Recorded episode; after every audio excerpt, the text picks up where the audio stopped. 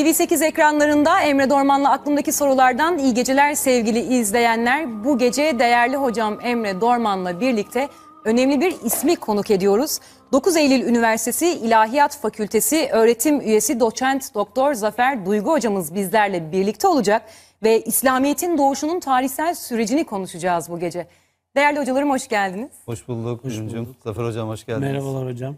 Merhabalar, iyi akşamlar. Sevgili izleyenlerimize ben hemen Zafer hocamızın yeni çıkan kitabını da göstermek istiyorum sevgili izleyenler. İslam ve Hristiyanlık. Ee, Zafer hocamız karşılaştırmalı dinler tarihi konusunda Türkiye'de en kapsamlı çalışmalara sahip hocalarımızdan bir tanesi. Dolayısıyla eğer bu konulara ilgi duyuyorsanız muhakkak kitaplarını okumanızı tavsiye ediyorum. Aynı zamanda İnciller güvenilir metinler midir ve İsa, Paulus, İnciller'de hocamızın diğer kitapları. Bu gece tarih konuşacağız dedik. Ee, tarihsel olguları aynı zamanda Emre hocamla birlikte Kur'an'ın perspektifinden değer, değerlendireceğiz ve sorularımızdan bazılarını yine Emre hocamın yeni çıkan kitabı 101 soruda Kur'an dini konularda en çok merak edilen sorular kitabından seçtik. Aynı zamanda kitabın pdf'i de Emre hocamızın internet sitesine yüklendi. Dileyen izleyenlerimiz emredorman.com web sitesinden kitabın ücretsiz pdf'ini indirebilir. Hocam tekrar hoş geldiniz. Bizi kırmadınız, kalktınız İzmir'den geldiniz. Ayaklarınıza sağlık. Teşekkür ediyorum. İsterseniz hemen başlayalım. Başlayalım. Şu soruyla başlayalım hocam müsaade ederseniz. Şimdi miladi takvimin başlangıcı sonrasına baktığımızda İslam fetihlerine kadar geçen süreçte e, Orta Doğu'nu Orta Doğu'da dini ve siyasi yapı nasıl şekillendir, şekillenmiştir diye soracağım ama özellikle e, o dönemde Orta Doğu coğrafyasını şekillendiren iki büyük imparatorluk Roma ve Pers imparatorlukları özelinde neler söylemek istersiniz? Ee, teşekkür ediyorum. Roma ve Pers imparatorlukları e, yani bir defa tarihsel süreç e, itibariyle çok önemli iki imparatorluk. Bunlar antik çağın iki dev imparatorluğu, iki büyük siyasi yapısı. E, bunlardan Romalılar Akdeniz havzasını e, kontrol ediyorlar. E, Sasaniler ya da Persler e, eski İran sahasını kontrol ediyorlar. Bunların e, İslam fetihleri dönemiyle de e, çok yakından bağlantıları ve ilgileri var. Neden? Çünkü Müslümanlar e, 630'lu yıllarda Arabistan sahasının kuzeyinde askeri faaliyetlere başladıklarında e, hatta henüz Hazreti Peygamber'in döneminde işte Mute ya da Tebük gazvesi gibi siyasi ya da askeri faaliyetler vesilesiyle bu iki imparatorlukla temasa geçtiler. E, bu bakımdan da çok büyük öneme sahipler. E, Romalılar e, işte İtalya'da e, milattan önce 8. yüzyılda e, efsaneye göre, geleneğe göre kurulmuş bir imparator, e, bir şehir devletinin zamanla genişlemesiyle, e, miladi 1. yüzyılda işte bir imparatorluk mahiyetine inkılap etmesiyle e, bizim karşımıza çıkan e, büyük bir siyasi yapı. Evet. E, Akdeniz havzasını kontrol ediyor miladi e, 1. yüzyılda. E, biz e, çok kısa kısa ana hatlarını verecek olursak işte ee, özellikle 5 iyi imparatordan bahis yapılır Roma tarihinde. Ee, Nerva ile başlayan e, İmparator Traianus, e, İmparator Hadrianus, e, Antoninus Pius ve Marcus Aurelius bu 96-180 yıllar arasına tekabül eden bir dönemdir. Roma'nın ihtişamlı dönemlerinden bir tanesidir Roma tarihinde. E, fakat e, bir sonraki aşamada işte 3. yüzyılda özellikle krizler evresi vardır. Krizler dönemi diye adlandırılır. E, Roma İmparatorluğu bu dönemde siyasi anlamda çok büyük buhranlar yaşamıştır. İçeride ve dışarıda e, çok büyük askeri yenilgilere uğramıştır. E, öyle ki esir düşen imparatorları vardır. Valerianus örneğinde olduğu gibi işte e, Sasan hükümdarı Şapur'a esir düşmüştür mesela. Evet. 3. yüzyılda. Tabii iç, e, içeride e, çok e, iç isyanlar, gasp e, hükümdarlar, işte ekonomik krizler, enflasyon e, yani e, hakikaten çok zorlu bir süreçtir e, imparatorluğun yaşadığı bu dönem. Hı hı. E, bu sürecin sonrasında işte Diokletianus döneminde 285-305 yıllar arasında e, İmparator Diokletianus Roma tarihinde ismi çok zikredilen işte bu tetrarşi denilen bir yönetim biçimi vardır. Onun da kurucusu da aynı zamanda. E, onun bir takım reformları var. Yani bu kötü gidişi engelleyebilmek e, açısından ne yapılabilir gibisinden. Bir sonraki dönemde bir taraftan Hristiyanlığın da e, artık biz imparatorlukta çok güçlendiğini, e, ivme kazandığını ve İmparator Konstantinos'la birlikte 4. yüzyılın başlarında e, ülkedeki yasal dinlerden bir tanesi haline getirildiğini ve bir devlet dini olma sürecine girdiğini de görüyoruz. Nitekim aynı yüzyılın sonunda İmparator 1. Theodosius döneminde resmi devlet dini ilan edilecek. O dönemde biz Hristiyanlık. tabii Hristiyanlık belki biraz daha detaylandırabilirim birazdan onu. Evet. Ee, bu süreçte yani o tetrarşi denilen bir yönetim şurası, iki tane Augustus, iki tane Sezar, işte imparatorluğun yönetimini dört e, hükümdarın e, paylaşması şeklinde bir anlayış. Fakat Konstantinos 306'dan itibaren e, bu sistemi yavaş yavaş ilga etmiştir, ortadan kaldırmıştır. Onun büyük askeri zaferleri var içerideki rakiplerine karşı. Mesela Maxentius'a karşı, mesela Licinius'a karşı. Nitekim 324'te tekrar monarşinin egemen olduğunu görüyoruz. Ondan sonraki süreçte e, aslında işler yine iyi gitmedi. E, Ostrogotların batıdaki faaliyetleri işte meşhur o e, Odoaker'in e, 476 yılında İtalya'daki o faaliyetleriyle birlikte Batı Roma İmparatorluğu e, herkesin bildiği gibi tarihe karıştı. İmparatorluğun doğu bölümü e, varlığını sürdürdü ama orada da bir takım dönüşümler ortaya çıktı. Artık imparatorluğun dili değişti. İşte resmi dil Latinceden Yunanca'ya ondan sonra e, dininin e, biz e, eski o pagan e, inanışlarından Hristiyanlığa doğru bir evrilme sürecinin e, olduğunu görüyoruz. Kültürel anlamda Helen kültürünün ön plana çıktığını görüyoruz ve artık bundan sonraki süreçte değil mi imparatorluk daha ziyade Bizans adıyla e, tanımlanmaya ve anılmaya başlanıyor. Aynı şekilde başkent değişti ya da tarımsal Tabii hayata ki, tekrar geri dönüş. Tabii ki, tabii ki bravo. Yani işte Roma'dan e, şeye taşınması, İstanbul'a taşınması, taşınması, evet. Konstantinopolis'e diyelim yani o günkü ismiyle. E, tabii e, sonraki süreçte e, 1453'e kadar bu imparatorluk şu veya bu şekilde varlığını sürdürdü. E, yani bunların tabii e, Sasani İmparatorluğu'yla mücadeleleri çok önemli. Hani biraz da Sasanilerden bahsedeyim isterseniz. Onlar da antik bu Ahameniş yani Pers İmparatorluğu'nun sonraki dönemdeki takipçileri. E, 224 yılına kadar orada Partlar egemendi eski İran sahasında. Fakat Part, Part hanedanının yerine aslında yani aynı insanlar varlıklarını işte bizde Selçukluların yerine Osmanlıların gelmesi gibi. Mirasçıları yani. Evet. Aynen yani bir hanedan değişikliği söz konusu. Fakat bu hanedan değişikliği beraberinde zaman zaman siyasi, sosyal, dini bir takım değişimleri, dönüşümleri de getiriyor. Bu tarihte birçok örnekte, birçok coğrafyada görüyoruz. 224 yılında Sasaniler orada egemen e, lig tesis ediyorlar. Aslında kendileri de Pers İmparatorluğu'nun devamı. Zaten kendilerini öyle görüyorlar. Tıpkı Bizans gibi. Yani tarihte Bizans diye bir imparatorluk. Hiçbir zaman kendilerine Bizans diye bir imparatorluk yok. Onlar biz Romalılarız diyorlar. Evet. Fakat tarihçiler incelerken o dönemi ayıralım, e, biraz daha belirgin, spesifik kılalım diye değil mi? Yani ona Bizans e, ismini vermişler. Yoksa onlar her, her daim yani 11. yüzyılda da 12. yüzyılda biz Romalılarız diyoruz. Bunlar da antik Pers İmparatorluğu'nun mirasçısı e, olan bir e, şey, hanedan. E tabi 224 yılından sonra özellikle orada işte e, Mecusi dininin e, resmi inanç e, ilan edilmesi önemli bir dönüşümdür mesela eskiye göre. Yahut askeri ya, ya da siyasi açıdan e, çok önemli bir terakki ilerleme e, sağlaması bu imparatorluğun ve e, bilhassa 3. yüzyıldan itibaren e, Romalıların karşısına çok ciddi bir askeri rakip olarak çıkması ve Romalılar üzerinde e, zaman zaman egemenlik tesis etmeleri, birçok bölgede zaferler kazanmaları önemli. Tabii ki e, isterseniz biraz bu za- şeyleri de açarım. Neden? Çünkü mesela e, Kur'an-ı Kerim'de de bahsi geçen o 602-628 savaşları var. Savaşı. O savaşların son perdesidir. O, o tam da bu noktayı soracağım Zafer Hocam. Çünkü bu savaşların aynı zamanda Müslümanlar içinde ayrıca bir önemi var. Evet. Ona da değineceğiz. Emre Hocam peki e, Orta Doğu'da İslam fetihlerinden önce e, siyasi, dini ve sosyal yapıyı konuştuk. Öneminden bahsettik. Bugün baktığımızda dünyada tek tanrılı dinlerin çıkış noktasının Orta Doğu olduğunu görüyoruz. Peki tüm peygamberler Orta Doğu'ya mı gelmiştir hocam? Hazreti Muhammed Mekke'den e, neden Mekke'den seçilmiştir? Şimdi tabii e, Bülüncüm, e, Kur'an-ı Kerim'i bir kez baştan sona e, okuyan, anlayarak okuyan, bunu hep vurguluyoruz dikkat edersen çünkü çok önemli. E, insanlar aslında bu tip soruların cevaplarının Kur'an-ı Kerim'e çok açık olduğunu görebilirler. Yani Kur'an-ı Kerim baktığımız zaman Hazreti Adem'den Hazreti Muhammed'e kadar tüm Nebi ve Resullerin ortak bir mesajı getirdiklerini görüyoruz. İslam mesajını. Evet.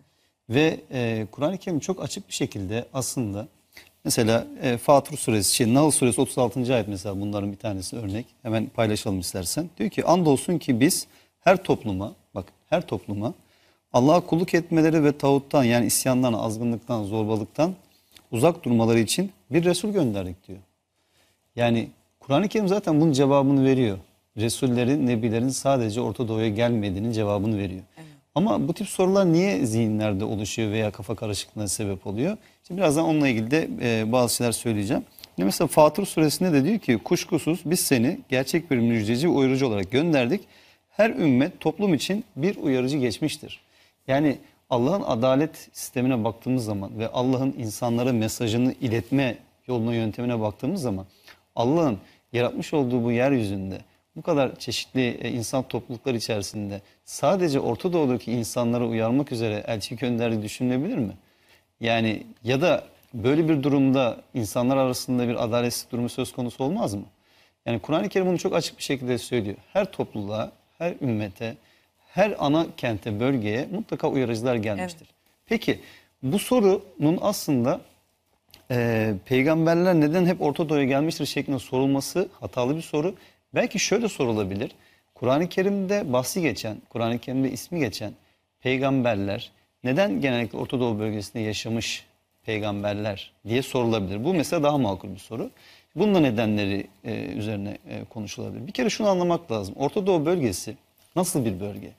Yani e, yeryüzünün böyle dünyanın bir e, köşesinde kalmış, e, ucunda kalmış yani kutuplar gibi bir bölge mi?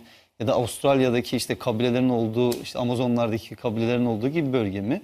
Yoksa insanlığın en kadim yerleşim yerlerinin bulunduğu, en eski tarihin e, söz konusu olduğu, büyük medeniyetlerin kurulduğu bir bölge mi? Eski dünyanın merkezi mi? Evet yani eski dünyanın merkezi mi? Şimdi düşünmek lazım. Yani bir yere e, bir elçi gelecekse ve o elçiyle birlikte ilahi mesajlar e, insanlığa iletilecekse hangi bölgeye gelmesi daha e, etkili olur diye düşündüğümüzde ilk akla gelen bölgelerin başında zaten Orta Doğu bölgesi var. Evet.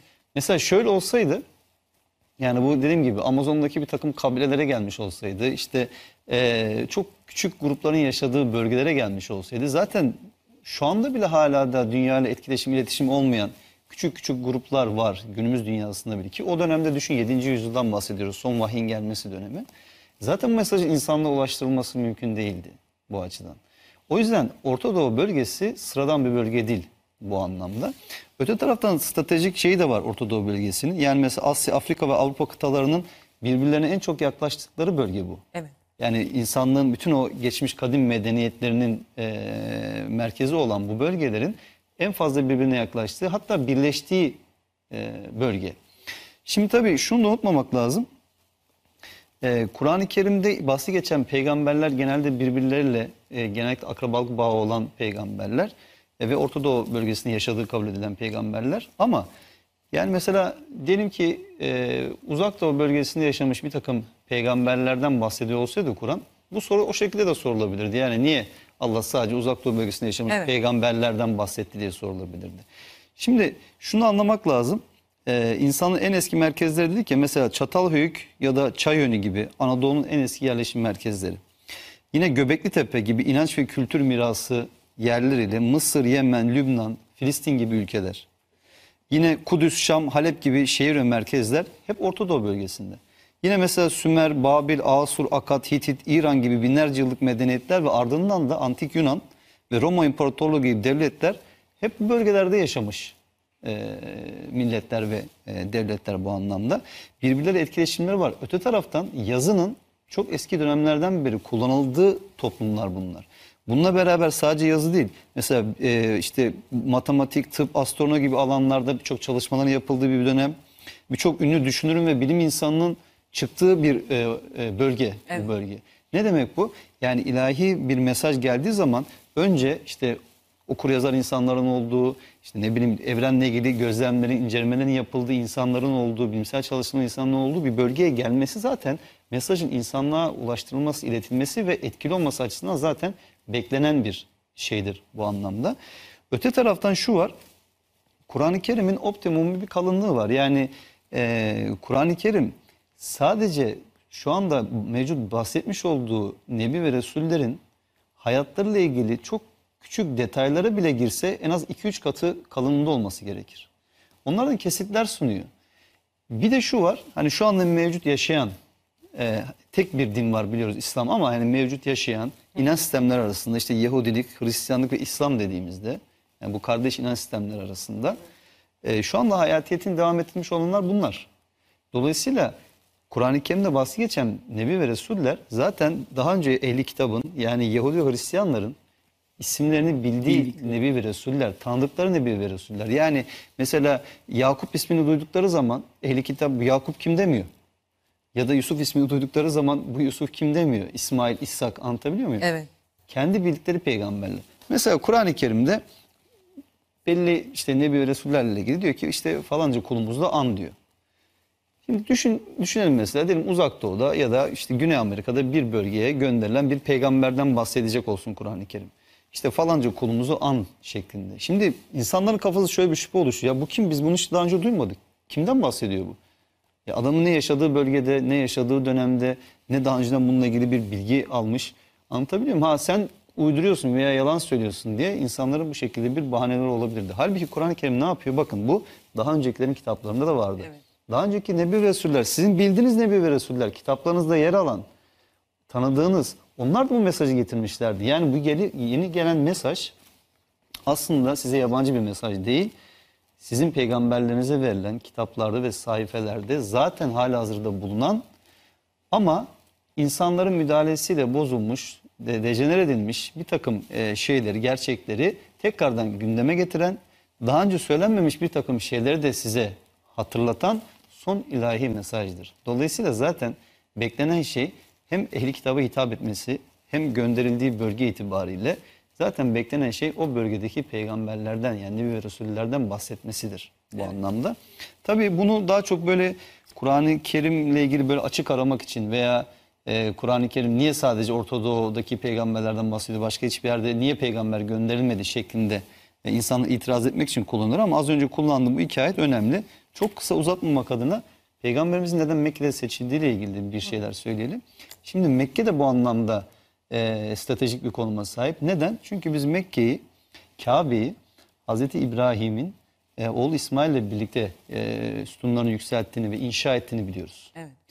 E, Hazreti İbrahim Yahudilik Hristiyanlık açısından yani sorsak mesela Hazreti, Yahudiler için Hazreti Musa'dan sonra belki en önemli görecekleri peygamber kimdir desek mesela İbrahim.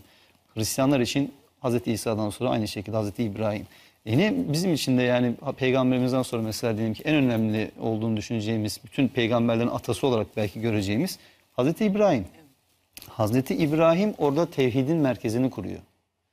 Yani insanlık için kurulan ilk ev Kabe. Kabe. E peki insanlık için kurulan ilk ev ne hale getirilmiş peygamberimizin döneminde yani Mekke'de 7. yüzyılda?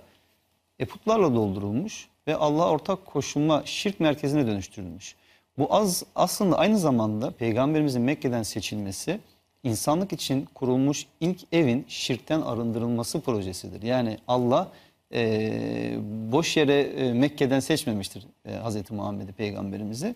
Ve insanlığın tevhidinin sembolü olan insanlık için kurulmuş ilk evin hem şirkten kurtarılması, arındırılması hem de tevhidin esas alınmasıdır buradaki. Tabii ki birçok hikmeti vardır. Rabbimiz bilir onun hikmetlerini ama bizim anlayabildiğimiz en azından bu. O yüzden ne Mekke sıradan bir yer ne Kabe herhangi yerlerden bir yer ne de Orta Doğu bölgesi yani e, sıradan bir bölge hem tarihsel açıdan hem etkileşim açısından insanla ulaşması açısından bu açılardan zaten beklenen bir şey olduğunu hem Orta Doğu'daki peygamberlerden bahsedilmesinin hem de e, peygamberimizin Mekke'den seçilmesinin zaten beklenecek bir şey olduğunu ifade edebiliriz. Tabii daha detayları kitapta var. Oradan Evet. okuyabilir izleyicilerimiz. izleyenlerimiz, merak eden izleyenlerimiz muhakkak okusunlar. Aynı zamanda bugün sağlamasını yaptığımız zaman da hocam tek tanrılı dinlerin çıkış noktası Orta Doğu dedik ve bugün baktığımızda dünya nüfusunun yüzde 31'i Hristiyan, yüzde 25'i Müslüman, 15 milyon kadar da Yahudi yaşıyor. Yani nüfusun çoğunluğunun e, buradan çıkan dinlere inanıyor olması demek ki gerçekten de stratejik öneminin olduğunun bir göstergesi aslında sağlamasını yaptığımız zaman da. Peki çok teşekkür ederiz Emre Hocam. Çok güzel anlattınız. Zafer Hocam biraz önceki konuya tekrar dönelim istiyorum. Ee, yine Roma ve Pers imparatorluklarının mirasçısı, mirasçısı olan iki büyük imparatorluktan bahsettik Orta Doğu'yu şekillendiren Bizans ve Sasani imparatorlukları. Bu imparatorluklar birbirleriyle sürekli savaşmışlar ancak 602-628 yılları arasında yani 7. yüzyılın başlarında yaptıkları son savaşların Müslümanlar için ayrıca bir önemi var. Bu konuda kitabınızdan da kitabınızda da bu konudan bahsetmişsiniz. Biraz girebilir miyiz hocam bu konuya? Nedir aralarındaki savaşların Müslümanlar için önemi ve Kur'an'da Rum suresinde bu savaşlara atıf var. Nasıl bir atıf var? Onu da açıklayabilir misiniz? Şimdi e, tabii bahsettiğiniz gibi yani yeni kitabımızda bunu ayrı bir başlık halinde ele aldık. Şimdi e, Roma, e, Part ve e, Bizans Sasani savaşları antik çağda Orta Doğu'yu şekillendiren önemli faktörlerden bir tanesi. Bu milattan önce 1. yüzyılda başlamış bu savaşlar aslında. Bizim kaynaklarımızda çok etkili büyük savaşlar. İşte Krasus'un mesela milattan önce 53'teki o Harran'da Karhaye'deki ağır mağlubiyeti yahut bir sonraki yüzyılda İmparator Traianus'un e, Doğu Seferi ve büyük başarılar elde etmesi. Mesela Mezopotamya bölgesinin işte bir Bizans, e, özür diliyorum Roma eyaletine e, dönüştürülmesi süreci. 3. yüzyıldaki krizler döneminde e, Romalıların ağır mağlubiyetler alması. Öyle ki işte e, İran hükümdarı, e, Sasani hükümdarı e, karşısında İmparator Valerianus'un adeta esir düşmesi. Yani bu hakikaten çok büyük bir e, utanç vesilesidir.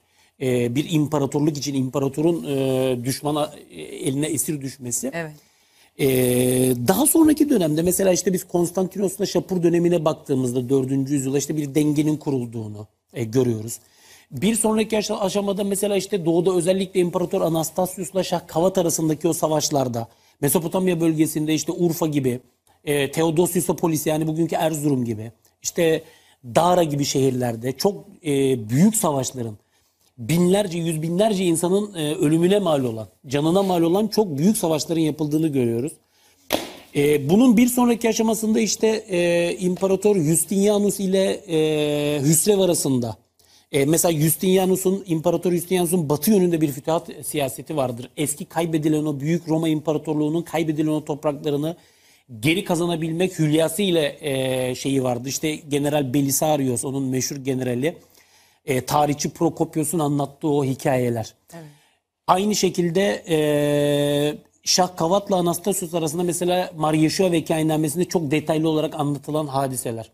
Bütün bu hadiseler aslında bize e, bu savaşların bölgenin e, bütün e, yapısını şekillendiren bir mahiyet taşıdığını gösteriyor. Tabii ki bu savaşların birçok sebebi var. Bunlar yakın dönemde yapılan e, çalışmalarda da ortaya konuluyor. İşte kaybedilen toprakları geri alma isteği, e, tahta çıkan hükümdarların e, ilgiyi dışarı yönelterek e, kendi içinde otoriteyi güçlendirme e, şeyleri, Çabaları. tartışmalı bölgeler üzerinde hakimiyet çabası. Armenya bölgesi mesela bunun tipik bir örneğidir. Her iki tarafta hak iddia ediyor.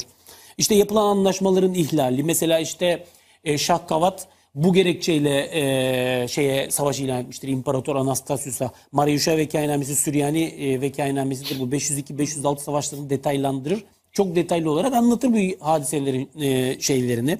Sınır ve şehir tahkimatları mesela Dara.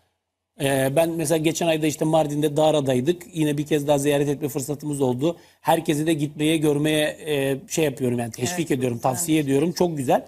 Mesela orası tam sınırdır Dara, e, Sasanilerle Bizans arasında. Hala görüyorsunuz yani oradaki o o günden şey yapılan o yapıları, o canlı hala karşınızda onu e, O zamanlardan kalan yapılar. Aynen öyle. Mesela orasının e, tahkim edilmesi ki Anastasius dönemindedir. Çok büyük problemlere sebep olmuştur. E, aynı şekilde sığınmacılar meselesi, dini sebepler var. Şimdi mesela Sasani yönetiminin altında hatır sayılı bir Hristiyan nüfus var. Doğu Kilisesi diyoruz biz buna. Evet. 410 yılında e, İran e, e, sahasında e, Sasani yönetimi bu Hristiyanları yasal olarak tanıdı. 410 yılında Yazgirt döneminde, Kisra Yazgirt döneminde. 484 yılında toplanan bir konsille bunlar işte Hristiyanlığın Nesturilik denilen e, aslında Mopsestalı Theodoros'un görüşleridir bu. E, bu görüşleri resmi olarak kabul ettiler. E, fakat orada e, yaşayan Hristiyanlar aslında Roma Bizans İmparatorluğu'nun İran iç işlerine karışması için bir vesile teşkil etmiştir. Çünkü Romalılar Hristiyanlaştıkça oradaki Hristiyanların hamisi gibi görmeye başlamışlardır kendilerini. Mesela bunun çok tipik bir örneği İmparator Konstantinos'un Şapur'a yazdığı bir mektuptur. Bu mektupta işte ülkedeki Hristiyanların korunması gerektiğinden falan bahsediyor. Yani onların hamisi olduğundan falan bahsediyor. Bu Eusebius'un kilise tarihinde falan geçen çok meşhur bir mektuptur. Orada tam tersi bir etki yapmıştır. Hristiyanlar tam tersi bir etkiyle zulüm görmüşlerdir. Baskı altına alınmışlardır. Ve bu da aslında sonraki dönemlere gergin ilişkilerin, savaşların falan çıkmasına sebebiyet veren başka bir husustur. E, ticaret merkezlerini kontrol etme amacı, Evet. daha geniş coğrafyalardan vergi toplama amacı vesaire vesaire en nihayetinde bu savaşlar e, yüz yıllar boyunca sürmekle ve aslında sınır savaşları şeklinde cereyan etmiştir. Yani biz baktığımız zaman bütün bu savaşlara mesela iki defa Sasanilerin e, Roma-Bizans arazisinde bayağı bir ilerlediklerini görüyoruz. Hatta Kadıköy'e kadar gelecekler 602-628 savaşları sırasında İmparator Fokas ve Herakleios dönemlerinde. İşte e, Romalıların da bir defa e, şeye kadar ilerlediklerini görüyoruz. Seleukeia Ktesifon'a kadar Müslümanlar Medain diyorlar oraya başkent şehridir. İkili bir yapı var orada. E, Sasani başkentine kadar. Ama onun dışında genelde sınır savaşları şeklinde. İşte 2-3 şehir bir taraf ele geçiriyor. 2-3 şehir öteki taraf ele geçiriyor falan. E, iki süper gücün müthiş bir mücadelesi. Nereye kadar? E, 7. yüzyılın başına kadar. 7. yüzyılın başında çok enteresan gelişmeler ortaya çıkıyor Sasani tahtında. Ee, Kisra öldürülüyor. Bir darbeyle işte generallerden bir tanesi e, el koyuyor iktidara ve veliaht yani tahtı aslında tahta çıkması beklenen veliaht ki adı Hüsrev, ikinci Hüsrev oluyor bu. Anuşirvan değil birincisi Justinianus döneminde onunla karıştırmamak lazım. İkinci Hüsrev kaçıyor ve Roma ülkesine geliyor Bizans ülkesine. İmparator Maurikios'a sığınıyor. Ve Maurikios'tan temin ettiği askeri ve siyasi yardımla ülkesine dönüp iktidarı yeniden ele geçiriyor. Hatta ülkesini ele geçirdikten sonra onunla yapmış olduğu anlaşma uyarınca çok geniş bir sahayı, askeri sahayı mesela Dara'yı, Nusaybin'i falan da dahil Fırat'ın e, doğusu diye geçiyor. Bizanslılara veriyor, Romalılara veriyor. Ve onu artık manevi babası gibi görmeye başlıyor. Yani arada iyi ilişkilerde kurabiliyorlar. Aynen öyle. Fakat çok kısa bir süre sonra bu sefer Roma tahtında ilginç bir gelişme yaşanıyor. Fokas adında bir adam, işte bir bu bir general ve çok e, zalim bir adam. Roma ta- e, şeyinde tarihinde Bizans tarihinde ismi bu şekilde geçer. O da karşı bir darbe yapıyor. Bu sefer Maurikios'u tahttan indiriyor. Hatta çok feci şekilde onu ve ailesini katlettiriyor. Haber Maurikios'a ulaşıyor, e, özür diliyorum Maurikios'un öldürüldüğü haberi Hüsrev'e ulaşıyor. Hüsrev küplere biniyor. Kaynakların anlattımı bu yöndedir. Ve ordusunu hazırlayıp Roma arazisine giriyor, işgal etmeye başlıyor. İşte büyük 602-628 yılı savaşları başlıyor. Bu şekilde başlıyor. Tabii ki biz kaynakların e, mesela e, benim bu kitabımda da ya da Süryani tarih yazında geçen Tikçe adlı kitabımda da detayları e, okurlar merak edenler e, bulabilirler. Peyderpey biz e, Bizans arazisinin işgal edildiğini görüyoruz. Peyderpey Bizans arazisinin işgal edildiğini. Yani işte bakıyorsunuz bir gün e, Urfa düşüyor. Bir müddet sonra birkaç aylık kuşatmayla orada diyelim ki işte meşhur büyük bir Diyarbakır Amit düşüyor. Aradan bir müddet zaman geçiyor bir bakıyorsunuz işte e, Sasaniler güney istikametine yöneliyor Kudüs düşüyor. Kudüs'ün düşmesi özellikle Hristiyanlar arasında tabi Bizans İmparatorluğu artık Hristiyanlaşmış durumda. Manevi açıdan inanılmaz bir çöküntü. Çünkü kutsal emanetler, gerçek haç falan bunları Kudüs'ten alıyor e, Sasaniler e, kendi ülkelerine götürüyorlar. Şehirde çok büyük kaynaklara göre 90 bin kişiyi katletmişler.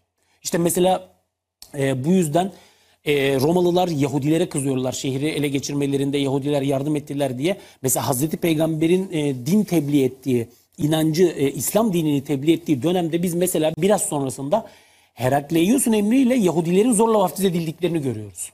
Mesela Kartaca'da 600 küsür tane Yahudinin biz e, vaftiz edildiğini, zorla vaftiz edildiğini görüyoruz. Bu hadise başka bir açıdan da önemlidir. Çünkü onlardan bize intikal eden bir metinde, 634 tarihli bir metinde ilk defa olarak Hazreti Peygamber'den bahis vardır. 634. E, bakın e, çok erken bir tarih. Hazreti Peygamber'in iki yıl sonrasında. Evet. İslam fetihlerinin yeni başladığı dönemde. Detayları benim kitabımda bulabilirler. Evet. Peyderpey e, şehirlerin düşmesi ve en nihayetinde e, biz şunu görüyoruz. E, Sasani ordusu Kadıköy'e kadar ulaşmış. Artık İstanbul'un düşmesi an meselesi. Ve o sırada Arabistan sahasında e, Hazreti Peygamber e, işte e, İslam dininin tebliği işiyle şey. Anlaşıldığı kadarıyla tabii ki Bizans ile Sasanilerin savaşı o günkü işte Emre hocamın da biraz önce çok haklı olarak altını çizdiği gibi eski dünyanın merkezleri. Herkesin bildiği, herkesin o muazzam e, gücün karşısında boyun eğdi. Değil mi? Yani Arabistan sahasının kuzeyinde de mesela Gassaniler var, Lakmiler var. Aslında bunlar Arap devletleri ama bunlar da onlara vasal devletler. Yani bir tanesi Bizans'a bağlı, ötekisi e, Sasanilere bağlı falan. Herkesin e, şey yaptığı, e, bir yani otoritesini kabul ettiği bir şey. Ve Arabistan sahasında da konuşuluyor bu savaşlar. Anlaşıldığı kadarıyla Müslümanlar ehli kitap olması hasebiyle Bizans'tan yana tavır koyuyorlar. Yani Bizans İmparatorluğu'nun kaz çünkü Hristiyan. Ehli kitap. Ötekiler Mecusi. Müşrikler de anlaşıldığı kadarıyla onlardan yana şey koyuyorlar ve şöyle söylüyorlar. Yani madem ki e, bunlar ehli kitap her ne kadar tahrif edilmiş olsa da işte e, Allah tarafından gelmiş mesajın e, bir şekilde takipçileridir. O halde niçin Allah onlara yardım etmiyor da Sasaniler karşısında yani Mecusiler karşısında beşeri bir inanca sahip olan e, bir devlet karşısında bu kadar zelil duruma düştüler. Bu kadar ağır mağlubiyetlere uğruyorlar. Gerçekten de Sasaniler artık e, İstanbul'a dayanmışlar.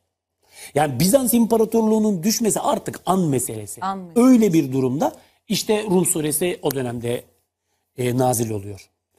E, orada e, tabii ki e, surenin başlangıç kısmında e, kısa bir süre içerisinde Romalıların büyük bir geri dönüş yapacakları ve e, savaşı kazanacakları söyleniyor. Ya bu hakikaten mucizevi bir öngörü. Evet, o zamanki duruma baktığımız zaman Kesinlikle mucizevi bir yangın öngörü. yeri zaten her yer. Aynen. Mümkün değil kısa bir sürede. Yani belki Roma'nın onlarca yıl toparlanması. sürmesi gereken bir toparlanma Kesinlikle. sürecine rağmen Kur'an-ı Kerim'in bunu geleceğe yönelik bir Aynen kayıp öyle. haberi olarak Aslında bir risk de yani hocam. tabii ki Çünkü kısa vadeye e, de bir öngörü, bir risk. E, o sırada e, Bizans tahtında da e, bir yeni, bir değişiklik oluyor. Bu sefer Herakleios. İşte bu Hazreti Peygamberle çağdaştır. Hatta işte Hazreti Peygamber'in mektup yazdığı söylenir ya. Mesela Kisra denir. Yani bu Kisra'dan kasıt İran hükümdarıdır. Veya işte Mukavkıs denir. Aslında Mukavkıs dediği Kiros'tur. O e, Suriye, e, özür dilerim Mısır'ın monoteletist e, patriğidir. O aynı dönemde çünkü orada Miyafizitler de var. Onların Bünyamin diye başka bir patriği var. Mesela Mukavkıs denilen o Kiros'tur. İşte Herakleios'a da mesela Hazreti Peygamber'in mektup yazdığı rivayet ediliyor. Tabii ne kadar doğru ne kadar bu rivayet tartışılır. Fakat o Herakleios iktidara el koyuyor. Fokas tahttan indiriliyor. Yıl kaç? 610. Tabii ki bu mağlubiyetler Herakleios'un iktidarının ilk döneminde de devam ediyor ama sonra birdenbire e, biz çok enteresan bir biçimde e, Herakleios'un mucizevi bir geri dönüşe imza attığını görüyoruz. Özellikle de 622 sonrasında. küllerinden doğuş gibi yani. Küllerinden doğuş tabii kilisesinden Sergio Saron'un e, başpiskoposu İstanbul ondan çok büyük bir destek. Bazı Türk devletleriyle ittifak kuruyor. Onlardan askeri yardım alıyor. Şöyle veya böyle. Sonuçta ortada e, do, e, sıfır e, şey e, yani ekonomisi iflas etmiş, asker kaynakları tükenmiş, bütün arazisi işgal edilmiş bir imparatorluk artık bir şehir devletine dönüşmek üzere mucizevi bir dönüş e, meydana getiriyor. E, üst üste ezici zaferler en son 629 yılında Ninova'da işte o meşhur e, büyük savaşta ikinci Hüsrev'i mağlup ediyor. İkinci Hüsrev'in mağlup olmasıyla birlikte Sasaniler artık e, geri çekilmek zorunda kalıyorlar. Bütün Bizans, Bizans arazisini terk ediyorlar. Herakleios'la Sasaniler arasında e, Bizans'ın işgal edilmiş tüm arazisinden Sasanilerin geri çekilmesi çerçevesinde bir anlaşma yapılıyor. Fakat aslında bu Sasaniler için e, sonun başlangıcı. Aslında Romalılar için de sonun başlangıcı. Çünkü Romalılar çok kısa bir süre sonra e, Sasanilerden çok büyük fedakarlıklarla kurtardıkları o coğrafyaları yeni bir düşmana kaybediyorlar. Kim o? Müslümanlar. Müslümanlar. Sasaniler ise tarih sahnesinden tamamen silinecekler. Çünkü bir daha bellerini doğrultamayacak. Tamam. Evet. Bir sonraki sorumda yine İslam fetihleriyle alakalı olacak. Ee, Peki. Ne var ki yapılan onca savaş savaşın sonunda iki taraftan birinin galibiyeti söz konusu değil. Ve maalesef ki o dönemde yaşayan halk da çok e, bu büyük savaşların sonucunu e, yaşaması anlamında da çok büyük sıkıntılar çekiyorlar.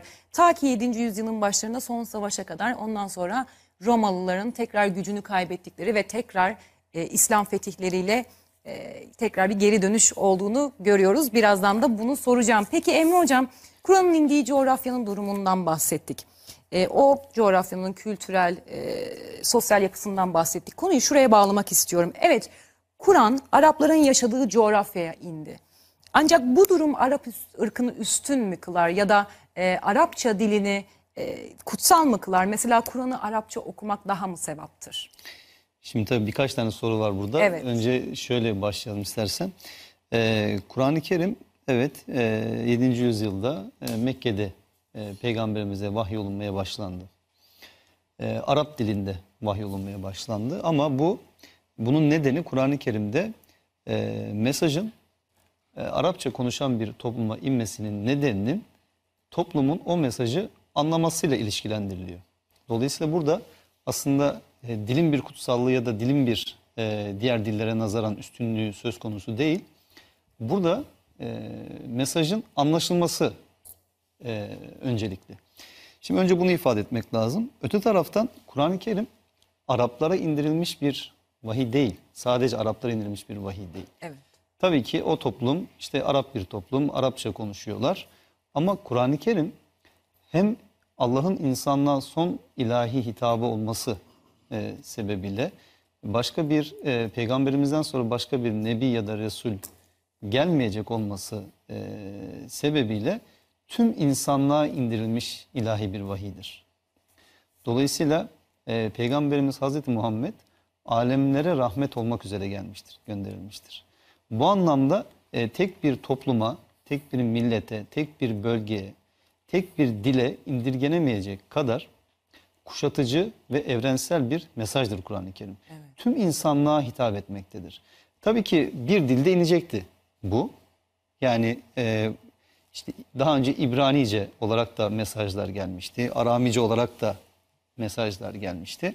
E demek ki Allah mesajlarını o toplumdan seçmiş olduğu elçilerin ve o toplumun konuştuğu ve anladığı dilde gönderiyor. Bu ne demektir? Hiçbir dilin bir başka dile üstünlüğü yoktur. Hiçbir dilin başka bir dile üstünlüğü olmadığı gibi hiçbir topluluğun da başka bir topluluğa üstünlüğü yoktur.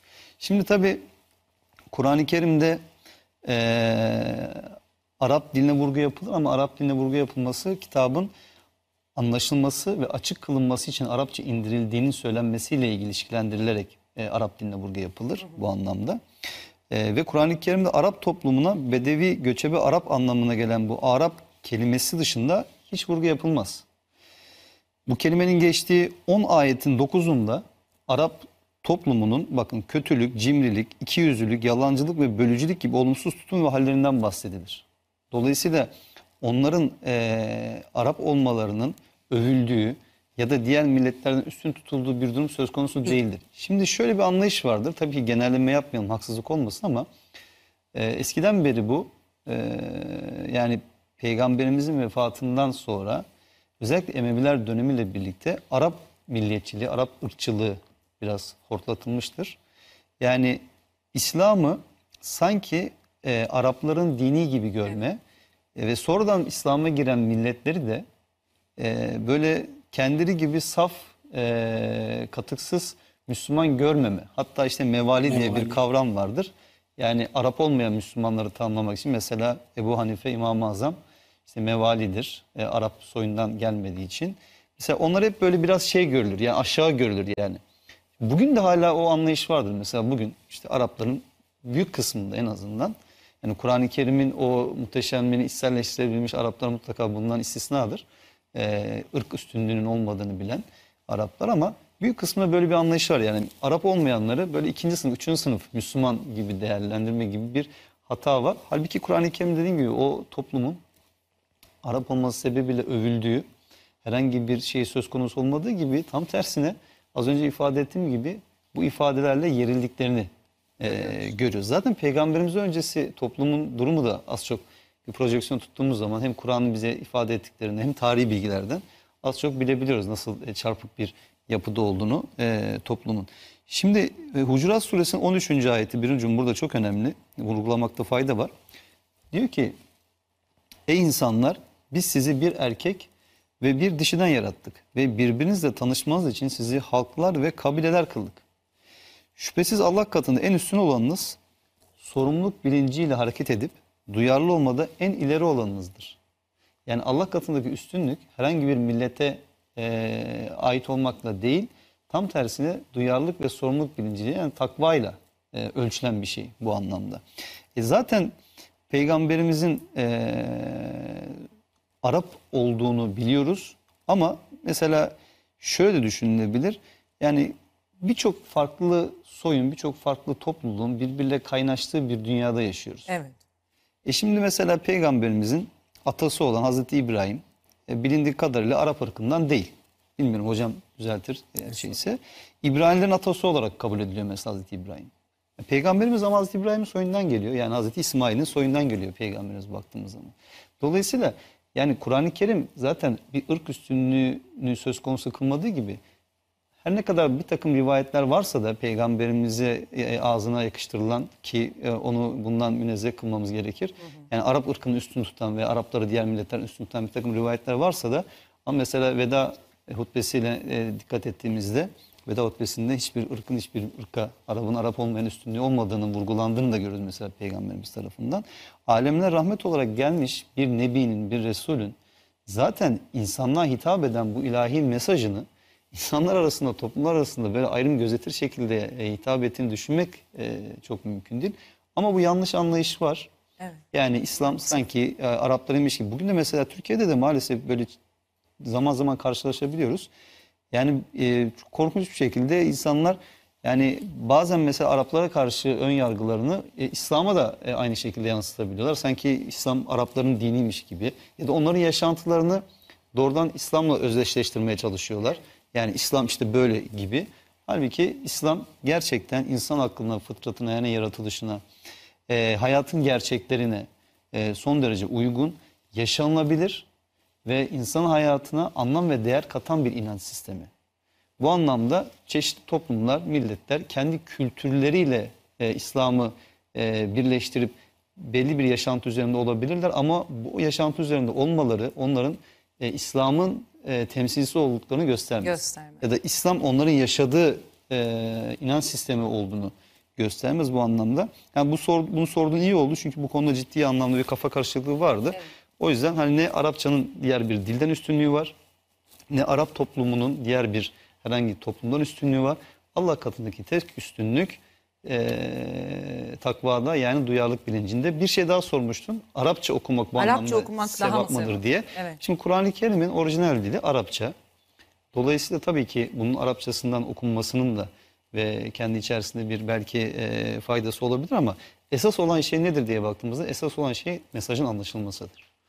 Dolayısıyla eğer Arapçasını okuyup anlayabiliyorsa insanlar tabii ki Arapçasını okuyup anlasınlar. Ama hayatın gerçekleri var. Yani bugün Müslümanlar arasında ana dil Arapça olan e, insanların sayısı Müslümanın oranına vurduğumuz zaman çok küçük bir grup olarak kalıyor. Yani 1.8 milyara gelmiş aşağı yukarı e, Müslümanların sayısı. Bunun belki 300 milyonu veya en fazla 400 milyonu belki ana dili Arapça olan toplumlar. Evet.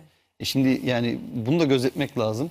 İnsanların bunu Arapçasından okuyup anlamasının da çok gerçekçi olmadığını da bilmek lazım. Sonra Allah'ın böyle bir emrinin olmadığını da bilmek lazım. Yani Allah insanlara Allah'a teslim olun, Resulullah'a teslim olun veya işte Kur'an'ın Allah'ın kitabı olduğuna iman edin dediği zaman bunu işte Arap dili üzerinden yapın diye bir vurgusunun olmadığını görüyoruz. Bunu tabii ki öğrenmek ve e, anlamak güzel bir şey ama Arapçasını okumak değil esas olan şey anlayarak okumak. Dolayısıyla bir Türk'ün tabii ki e, Türkçesini okuması ya başka bir milletten bir insanın da o dilinde Allah'ın kitabını okuması, o mesajla buluşmasıdır esas olan şey. Allah bunu bir dilde indirecekti. Bu Arapça inmiştir. Ama e, Kur'an'ın pekala başka dillere de tercümesi yapılabilir ve yapılmalıdır. İnsanlar da Anlaşıldı. Allah'ın mesajıyla bu anlamda buluşmalıdır ki İslam'ın ne olduğunu ve ne olmadığını e, birbirinden ayırt edebilsinler ve e, dini konulardaki kafa karışıklığında e, sorularına cevaplar bulabilsinler. bulabilsinler. Yani evrensel bir kitap olan Kur'an'ın indiği coğrafyanın dilini hitap dili olarak kullanması zaten gayet beklendik bir durum. Tabii. Aslında onu e, onun okunduğu dil değil, önemli olan anlamıyla Yani şöyle bir Buluşma. Kur'an-ı Kerim'de mesela ey insanlar hitabı çok sıklıkla kullanılır. Ey Araplar ya da ey Arapça bilenler, ey Arapça konuşanlar hitabı yoktur Kur'an-ı Kerim'de. E, insanlar hitabı olduğuna göre e, bütün Tüm insanlığa sesleniyor. E, bütün insanlığa sesleniyorsa insanlığın konuştuğu dil de insanlığa sesleniyor. Yani bu anlamda e, bir dili kutsayıp onun e, insanların onun anlamıyla buluşması önüne engel çıkarmak hakikaten Allah katında hesabı verilebilir bir vebal Evet. değil. Evet maalesef. Peki Zafer Hocam e, geldik Kur'an'ın indiği döneme yani İslam fetihleri konusuna. Orta Doğu 7. yüzyılın başlarında yangın yeri de- dedik deyim yerindeyse insanları alt üst eden büyük çaplı savaşların doğurduğu sonuçların yaşandığı bir ortam. Ama tüm bu önemli gelişmelerden de daha önemlisi ilahi mesajın son olarak bir peygamber aracılığıyla insanlığa tebliğ edilmesi ve sonrasında tüm dünyayı hayrete düşürecek bir hızla yayılma sürecine girmesi işte tam da burada İslam fetihlerinden bahsediliyor. Nedir hocam İslam fetihleri? Bu fetihler dini, siyasi ve sosyal açıdan nasıl değişimler ve dönüşümlere sebep olmuştur? Şimdi e, malum olduğu üzere Hazreti Peygamber e, son peygamber, ilahi dinin, ilahi mesajın son peygamberi. Yani e, bir mesaj var bütün peygamberler tarafından Emre Hocam'ın da biraz önce altını çizdiği gibi. Son defa olarak Arabistan sahasında Hazreti Peygamber tarafından, Hazreti Muhammed tarafından e, insanlığa vaaz ediliyor. Şimdi bu mesaj, e, Hazreti Peygamber 632 yılında rahmetli oluyor. Sonrasında işte bildiğiniz gibi bir e, dört halife dönemi var. E, önce e, Hazreti Ebu Bekir e, iki yıllık bir süreç. E, onun hemen sonrasında da e, Hazreti Ömer'in e, Müslümanların halifesi e, olduğunu e, ya da devletin başkanı olduğunu, hükümdarı olduğunu görüyoruz. E, Ebu Bekir'in, Hazreti Ebu Bekir'in son yılında biz ilk defa olarak Müslümanların Arabistan sahasının kuzeyinde askeri faaliyetlerine tesadüf ediyoruz. Aslında Hazreti Peygamber'in yaşamı sırasında e, mesela 629 yılındaki işte o Mute Savaşı gibi veya e, Tebük Gazvesi gibi e, bir takım e, askeri faaliyetler var kuzey istikametinde. Fakat bunlar fetih amaçlı değil. İşte mesela Hazreti Peygamber'in Gassanilere gönderdiği bir elçinin e, öldürülmesi. E, Müslümanlarla e, Bizans arasında e, bir savaşa sebep oluyor. E, Müslümanlar mağlubiyete uğruyorlar. Çünkü küçük bir orduyla oraya gitmişler. E, bir geri çekilme hareketi yapıyorlar. E, geri çekiliyorlar yani işin doğrusu. E, diğer e, şeyde ise herhangi bir savaş olmuyor. Karşılarına herhangi bir e, ordu çıkmıyor Tebük'te. Halbuki biz 634'ten itibaren artık Müslümanların e, Filistin, Suriye, e, Orta Doğu, daha sonra eski İran, Mısır gibi coğrafyalarda biz askeri faaliyetlerini görüyoruz. Bu askeri faaliyetler ne olmuştur? E, hepinizin yine bildiği gibi e, 622 yılında Hazreti Peygamber e, Medine'de bir şehir devleti kurdu. Evet. E, aslında e, askeri faaliyetlerin arkasındaki siyasi yapı da budur. E, bu siyasi yapı e, söz konusu e, fetih süreciyle birlikte e, çok kısa bir süre e, içerisinde bir imparatorluğa evrildi. Bir imparatorluk mahiyetine e, inkılap etti, e, yükseldi. E, biz e, bu savaşların aslında temelde iki farklı istikamette, iki farklı siyasi yapıyla e, yapıldığını görüyoruz. Kimdir bunlar? Bir tanesi Bizans, ötekisi Sasaniler. İşte İmparator Herakleios e, o e, Sasanilerden kurtardığı o coğrafyaların hemen e, çok büyük bir kısmını çok kısa bir süre içerisinde Müslümanlara terk etmek zorunda kaldı. E, orada e, mesela Müslümanların biz e, Arabistan sahasının kuzeyinde öncelikle işte e, Dımaşk ve e, Emesa'yı yani bugünkü itibarla Şam ve Humus'u ele geçirdiklerini görüyoruz. E, fethettiklerini görüyoruz. E, bu fetihlerin akabinde işte büyük bir, çok büyük bölgenin kaderini tayin eden bir Yermük Savaşı'nın e, yapılması söz konusu. Yermük Savaşı'nda e, şeyin e, Bizans ordusunun çok ağır bir mağlubiyete uğraması e, ve İmparator Herakleios'un çok enteresan bir biçimde e, yani dirayetini kaybetmesi, aklı selimini kaybetmesi ve tamamen bölgeyi terk ederek e, kendi e, başkentine çekilmesi söz konusu. Ve o dönemde biz e, çok kısa bir süre içerisinde Müslümanların Orta Doğu coğrafyasında egemenlik tesis ettiklerini ve e, Bizans e, İmparatorluğu'nun, e, Bizans Devleti'nin Maraş-Malatya hattına kadar çekildiğini görüyoruz. Aynı şekilde çok kısa bir süre içerisinde yine Sasani İmparatorluğu tarihe karışmıştır. Üç tane büyük savaş var. Celula'da, işte e, Kadisiye'de ve Nihavend e, savaşları. Bunlar çok büyük savaşlar. E, Müslümanlarla e, Sasani orduları arasında yapılmış üç büyük savaştır. En nihayetinde e, Sasani orduları e, bırakın e, belirli bir coğrafya parça, coğrafyada tutunmayı yani imparatorluklarını e, hayatını sürdürmeyi, varlığını sürdürmeyi, korumayı e, Sasani devleti tarih sahnesinden tamamen silinmiştir. Ma- e, ve eski İran sahası olduğu gibi Müslümanların ayaklarına serilmiştir. E, çok kısa bir e, süre sonra Müslümanlar tarafından fethedildi. Aynı şekilde e, Filistin sahasında daha önceki dönemde değil mi? E, hatta bizzat mesela çok anlatılır. E, Sofronyos'un, Kudüs Patriği Sofronyos'un bizzat şehri teslim ettiği, e, Hazreti Ömer'e bizzat şehri teslim ettiğini biliyoruz. Kudüs şehrini. Yani tabii ki Kudüs e, manevi açıdan önemli olması hasebiyle burada özellikle altını çiziyorum. Sonradan Müslümanlar e, yine hepinizin malumu e, Kuzey Afrika e, sahil şeridinde e, ilerlemeyi sürdürdüler. Ta İspanya'ya kadar değil mi? E, Pu- Puvatya Savaşı'na kadar ki olan süreçte çok, e, e, batı istikametindeki ilerleyişlerini devam ettirdiler. Doğuda aynı şekilde e, çok uzak e, Asya'nın iç bölgelerine kadar değil mi? E, Birçok bölgeyi ele geçirdiler. Ve e, biz e, çok kısa bir süre sonra e, yönetici zümrenin Müslümanlar olduğu, Müslümanların yönetici zümreyi teşkil ettikleri çok büyük bir imparatorlukla karşılaşıyoruz.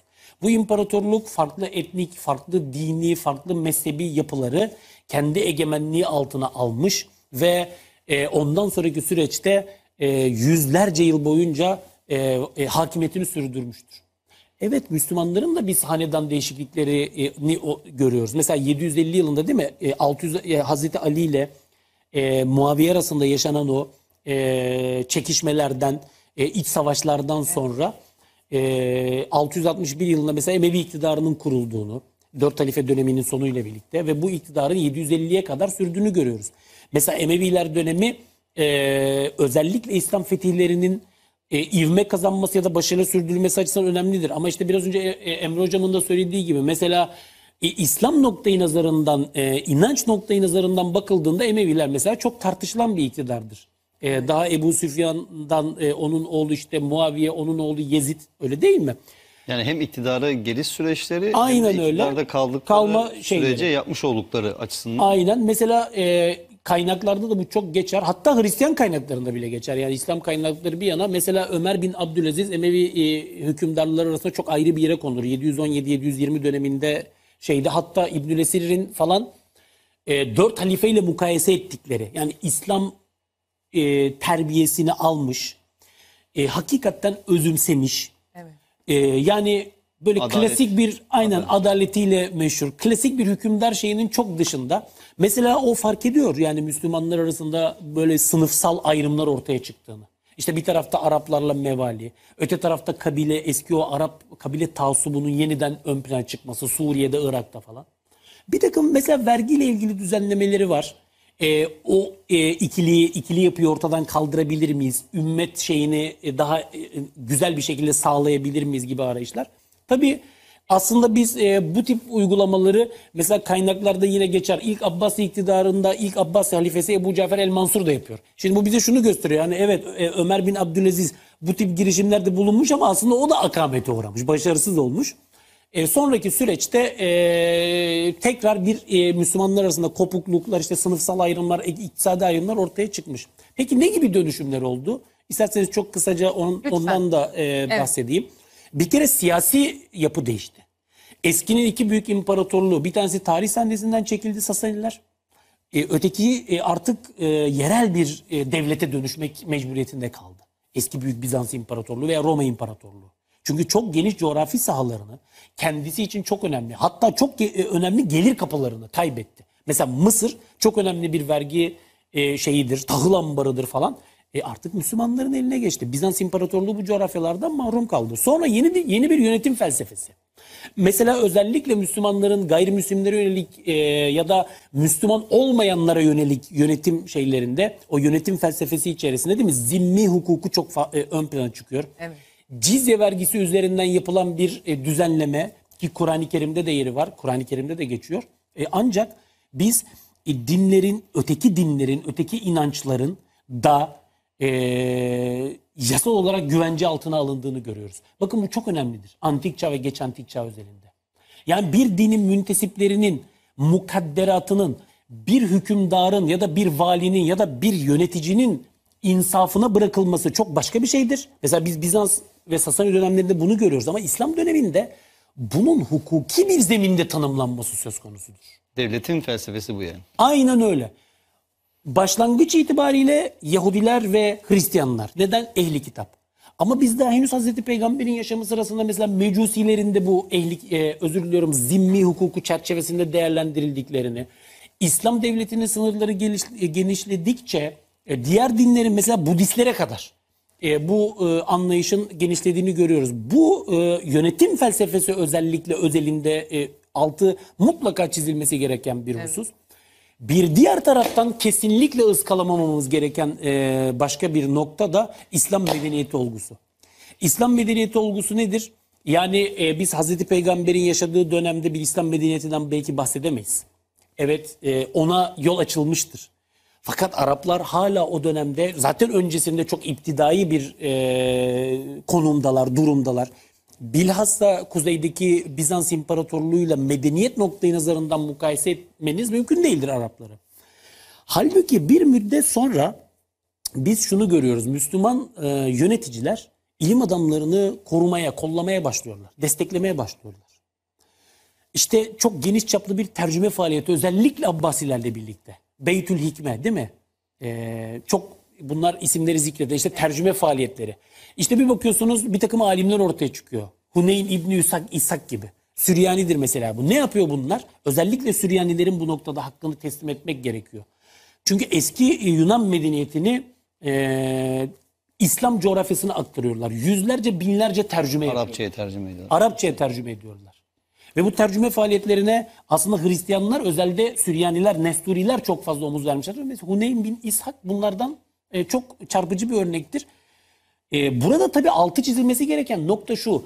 E, devletin, halifelerin e, desteklediği insanlardır bunlar. Finanse. Mesela tabii ki. Mesela bunların tercüme ettikleri kitapların ağırlığınca altın aldıkları rivayet ediliyor maaşlarının haricinde.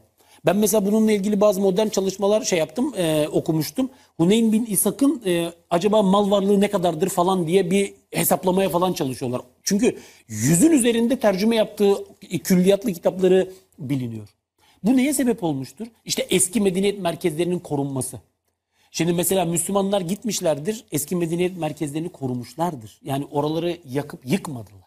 Bakın bunu Hristiyan kaynaklarından, ben kitabımda mesela İslam fetihlerini Hristiyan kaynakları açısından ele aldım. Bir hagiyografi literatürü göremezsiniz. Hagiyografi literatürü şudur, şehitlik. Yani Hristiyanlar İslam sonrası dönemde İslam yönetimi altında şehitlik edebiyatına sahip değiller. Neden? Çünkü Müslüman yönetimi bu tür işte Sasani dönemindeki gibi ya da Bizans'ın farklı mezhep taraftarlarına yaptığı gibi bir e, katliam e, bir şey yok. Bu Hristiyan kaynaklarının da kanaati bu yöndedir. Hatta İslamlaşmaya dair kayıtlarında da bu Yani bütün o farklı örnekleri. inançları ve kültürleri kendi içerisinde Aynen. barındırabiliyor. Aynen. O Ondan- yönetim evet. felsefesinden zaten e, hani e, altını çizmemizin özellikle sebebi oydu. E, bu bu süreç yani bu ve birçok sebeple bilimin ve bilim adamlarının desteklenmesi, özgür düşüncenin bırakılması. Bakın halifelerin saraylarında tartışmalar yapılıyor. Halifelerin saraylarında farklı dinlere mensup insanlar mesela Theodor Ebu Kurra gibi işte John of Dam- Damascus diye batıda geçer, Yuhanna Dimaşki gibi. Bunlar halifelerin saraylarında İslam'a, Hazreti Peygamber'e yönelik eleştiriler gündeme getiriyorlar. Allah'ın varlığıyla ilgili sorgulamalar Aynen yapıyor. öyle. Yani fikir, düşünce özgürlüğünü düşünebiliyor musunuz? Bilim tabii ki özgürlüğün olduğu, düşünce özgürlüğünün olduğu yerden çıkar. Hocam gözlem evleri kuruluyor mesela işte Bağdat'ta, Şam'da. Yani bilim tarihinde de bilinen sistematik ilk böyle gözlem evleri diyebileceğimiz hastaneler kuruluyor ve bütün e, farklı kültürlerde, inançlardan yani hangi kültür inançlı olduğuna bakılmaksızın herkese eşit şekilde mesela orada tedavi imkanı sunuluyor. Üniversiteler kuruluyor. Tabii ki. Yani işte Karaoğlan Üniversitesi mesela tarihte bilinen en eski kesintisiz eğitim veren üniversite ve Fatıma El Fihri mesela ilk bir kadın Müslüman entelektüel alim ilk defa kuruyor mesela ve o dönem şu şu anın diyelim ki işte batıdaki bir Oxford, Harvard gibi mesela o dönemin bir üniversitesi. Birçok farklı milletten işte inançtan insanlar gelip orada eğitim görüyorlar. Evet. Yani bu çok ciddi bir vizyon aslında. Tabii. Evet. Ve hocam bu sürecin sonunda çok enteresandır. Ee, ya kusura bakmayın biraz uzatmış olabilirim. Ee, süre dolduysa şey yapabilirim. Son bir ifade kullanayım. Mesela Haçlı Seferleri dönemine baktığınızda e, İslam medeniyetiyle Batı medeniyetini karşılaştırmanıza olanak tanıyan metinlere sahipsiniz. Sahibiz.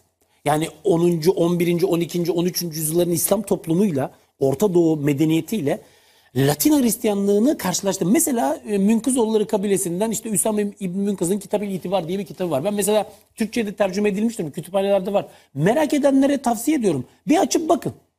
Orada göreceğiniz şey nedir biliyor musunuz? Müslümanlar hayretler içerisindeler. Ya bu kadar iptidai, bu kadar geri bir toplum olabilir mi? Tıp açısından bakıyorlar, hukuki açıdan bakıyorlar, o açıdan bakıyorlar. Bu çok ilginç anekdotlar ben vaktimiz olmadığı için ben burada girmiyorum ama e, hocam bahsettiğiniz gibi yani 8. 9. yüzyıldan itibaren başlayan bu ilim irfan süreci, bu medeniyet teşekkülü süreci meyvelerini çok kısa bir süre sonra vermiştir. 12. 13. yüzyıllarda 11. yüzyıllarda Müslümanları e, biz dünyanın medeniyet meşalesinin Evet. e, mümessilleri olarak görüyoruz. Tabii ki maalesef sonradan e, bu şey e, tersine dönecek. Maalesef. Yani peygamberimizin kurduğu Medine merkezli bir siyasi yapının genişleyerek bir cihan imparatorluğuna dönüşmesi aslında kılıç zoruyla değil bu saydıklarımız saydığımız sebeplerle e, oluyor. Peki hocam e, Kur'an'a göre cihat nedir? Yani bir Müslüman hangi durumlarda savaşabilir? Şimdi tabii e, bu da çok önemli konulardan bir tanesi, çok da merak edilen sorulardan bir tanesi. Çünkü yaşadığımız e, dönemde maalesef ki din adına, İslam adına e, tırnak içerisinde cihat yaptığını iddia e, etmesine rağmen aslında terör yapan, Evet. e, masum insanları katleden, hangi milletten olursa olsun, hangi inançta olursa olsun, çeşitli grupların varlığı ve bunların İslam'la ilişkilendirilmesi veya kendilerini İslam'ın böyle bayrakları gibi görmeleri, İslam'ın temsilcisi ya da sözcüsü görmeleri ya da İslam adına bu e, mücadeleleri, savaşları verdiklerini iddia etmeleri e, maalesef İslam'ın insanların nazarında böyle sanki e, savaş, düşmanlık, şiddet inancı gibi e, bir inanç olarak algılanmasına sebep oldu. Evet. Tabii şu var, e, burada aslında sadece Müslümanların e, suçu yok. Niye? Çünkü Müslümanlara yönelik bu anlamda çifte standart uygulandığını da görüyoruz. Yani biraz Batı medyası da genelleme yapmayalım, haksızlık olmasın. Ama e, Müslüman coğrafyada gerçekleşen bir takım olayları böyle köpürterek, abartarak sanki bütün Müslümanlar şiddete eğilimliymiş gibi, bütün Müslümanlar böyle savaş yanlısıymış gibi göstermeye çalıştıklarında e, görüyoruz bu anlamda. Ama şu var, Müslümanların belki yani binde biri, on binde biri bile e, şiddet eğilimlisi değil. Ama tabii biraz algıda seçicilik dediğimiz şey var ya yani küçük küçük gruplar bile bu terör eylemlerini yap- yapıyor olsa bile bu maalesef e, koca bir e, İslam coğrafyasına veya Müslüman e, nüfusa e, fatura edilebiliyor. Evet. Şimdi bunu önce ifade etmek lazım. Onun dışında Kur'an-ı Kerim'e göre cihat nedir? Hangi durumlarda Müslümanlar savaşabilir? E, cihat aslında en genel anlamıyla mücadele etmek demektir. Allah yolunda da mücadeleyi ifade eder bu. Hayırlı işler ortaya koymayı da ifade eder. Tabi İslam'ın bizatihi kendisi zaten e, barış, yani sin kökü dediğimiz şey barış, esenlik, huzur e, anlamına geliyor. Yani düşün ki inanç sisteminin kendisi insanları işte barışa davet ediyor e, güvene davet ediyor ve siz o inancın mensuplarının şiddet yanlısı, şiddet taraftarı veya işte e, savaş taraftarı olduğunu iddia ediyorsunuz. Bu zaten çok tutarlı, gerçekçi değil. Kur'an-ı Kerim'de Bakara suresinin 208. ayetinde diyor ki ey iman edenler hepiniz birden barışa yani teslimiyet yoluna güvene girin. Sakın şeytanın peşinden gitmeyin çünkü o size apaçık bir düşmandır. Kur'an-ı Kerim bütün inananları barış yoluna çağırıyor. Barışa girmeye çağırıyor. Yani güven, esenliğe girmeye çağırıyor. Yine mesela Kur'an-ı Kerim'de biz mesela Ra'd suresi 22. ayetinde diyor ki onlar kötülüğü iyilikle ortadan kaldırırlar. İnananların özellikleri sayılırken onların kötülüğü iyilikle ortadan kaldırdıkları vurgulanıyor. İşte onlar bu diyarın mutlu sonu arayacak sakinleridir diyor. Mesela Şura suresinin 40. ayetinde diyor ki kötülüğün karşılığı onun benzeri bir kötülüktür. Ama kim affeder ve barışı esas alarak erdemle davranırsa artık onun ödülü Allah'a aittir. Allah gerçekten zalimleri sevmez. Şimdi bak Gülüncüm aslında bunlar o kadar muhteşem ayetler ki, o kadar evrensel ilkeler ifade ediyor ki ve bir inananın, bir Müslümanın takınması gereken tavır açısından e, bize ışık tutuyor, yol gösteriyor. Yine mesela Fussilet suresinin 34. ayet diyor ki madem iyilik ile kötülük bir değil, sen kötülüğü daha güzel olanla sav, bak o zaman senin arasında düşmanlık olan kimse eski bir dostun, gerçek bir arkadaşın gibi davranır. Ya şimdi bu öğütleri içeren, bu ayetleri içeren bir ilahi mesajın insanları savaşmaya, düşmanlığa, nefrete, kine, öfkeye sevk ettiğini düşünmek mümkün mü? Mümkün değil. Mümkün değil. Öte taraftan mesela Furkan suresinin 63. ayetinde yine. Diyor ki Rahman'ın has kulları o kimseler ki Rahman'ın has kulları bu da çok muhteşem bir ifadedir. Yani Allah her birimizi o has kullardan e, olmamızı nasip etsin. Yeryüzünde vakarlı bir tevazuyla yürürler ve ne zaman kötü niyetli dar kafalı kimseler kendilerine laf atacak olsa sadece selam yani esenlik, barış, güven der ve geçerler diyor. Yani kötülük yapmak isteyen, sataşan, işte bozgunculuk yapmak isteyen insanları bu anlamda e, muhatap almadıkları. Ama ne var? Şimdi işin diğer tarafına gelelim. İslam tabii ki asla ve asla e, savaşa teşvik eden, e, öldürmeye, katletmeye teşvik eden bir inanç sistemi değil. Çünkü İslam hayat alan değil, hayat veren bir inanç sistemi. İslam adam eksiltme değil, adam kazanmaya yönelik bir inanç sistemi. Dolayısıyla İslam'daki fetihlerden bahsettik ya, İslam gerçek fethi, yürek fethiyle olur, gönül fethiyle olur. Yani siz kılıçla işte kalkanla bir yeri fethedip oradaki insanlara zorbalıkla baskıyla bir takım işlere inandırırsanız o sizin gücünüz azaldığı zaman ya da o zorbalık durumu ortadan kalktığı zaman o insanlar o inançtan da dönerler vazgeçerler. E, ama siz gönülleri fethederseniz o insanlar ölümü dahi göze alırlar o inançlarından vazgeçmemek için bu anlamda. Dolayısıyla İslam her zaman için gönüllerini fethetmeyi hedeflemiştir. Ama ne var? Hayatın gerçekleri var. Ve hayatın bu gerçekleri içerisinde bu gerçeklerden bir tanesi de maalesef ki savaş gerçeği. İnsanlık tarihi, insan var oldu olalı bu çatışma, savaş, e, katliamlar ve ölümlere tanıklık etmektedir. Neden? Çünkü insan zaten bunlarla imtihan edilmektedir. Yani iyinin ve kötünün arasında tercihte bulunmasıdır insanın. İşte kötüden tarafta tercihte bulunan insanlar bozgunculuk çıkaran, fitne fesat üreten, e, savaşlar çıkartan, dünya hırslarına yenilen, iktidar hırslarına yenilen ve insanları, e, toplumları yok etmeye yönelik olarak eylemler yapan insanlar. Peki hayatın böyle bir gerçeği varken Kur'an-ı Kerim'in Müslümanların bu tarz bir gerçekle karşılaştıkları zaman nasıl bir pozisyon alacaklarına dair bir açıklama yapmaması düşünülebilir mi? Düşünülemez. Peki bu açıklamalar neler? Bu açıklamalara bakalım. Yine mesela Bakara suresinin 190. ayetinde deniyor ki size savaş açanlara karşı Allah yolunda savaşın. Bakın kime karşı savaşabilirsiniz? Savaş açan. Size savaş açanlara karşı. Mesela Kur'an-ı Kerim şöyle bir şey demiyor. İnsanları Müslüman yapmak üzere gidin ve onlarla savaşın. Kur'an-ı Kerim'de böyle bir ayet yok. Hatta tam tersi dinde zorlama yoktur. Tabii ki yani e, dinde zorlama olmadığı ile ilgili zaten peygamberimizin insanlar üzerine bir vekil kılınmadığı, bir zorba kılınmadığı, bir bekçi kılınmadığına dair zaten ayetler var Kur'an-ı Kerim'de. Size savaş açanlara karşı Allah yolunda savaşın bak. Ama amacınızı aşıp saldırganlık yapmayın. Doğrusu Allah saldırganları sevmez. Yani birisi sana savaş açıyorsa evrensel bir ilke olan nefsi müdafaa hakkını Allah sana veriyor. Ama saldırganlık da yapmayın diyor. Yani haddi aşmayın diyor.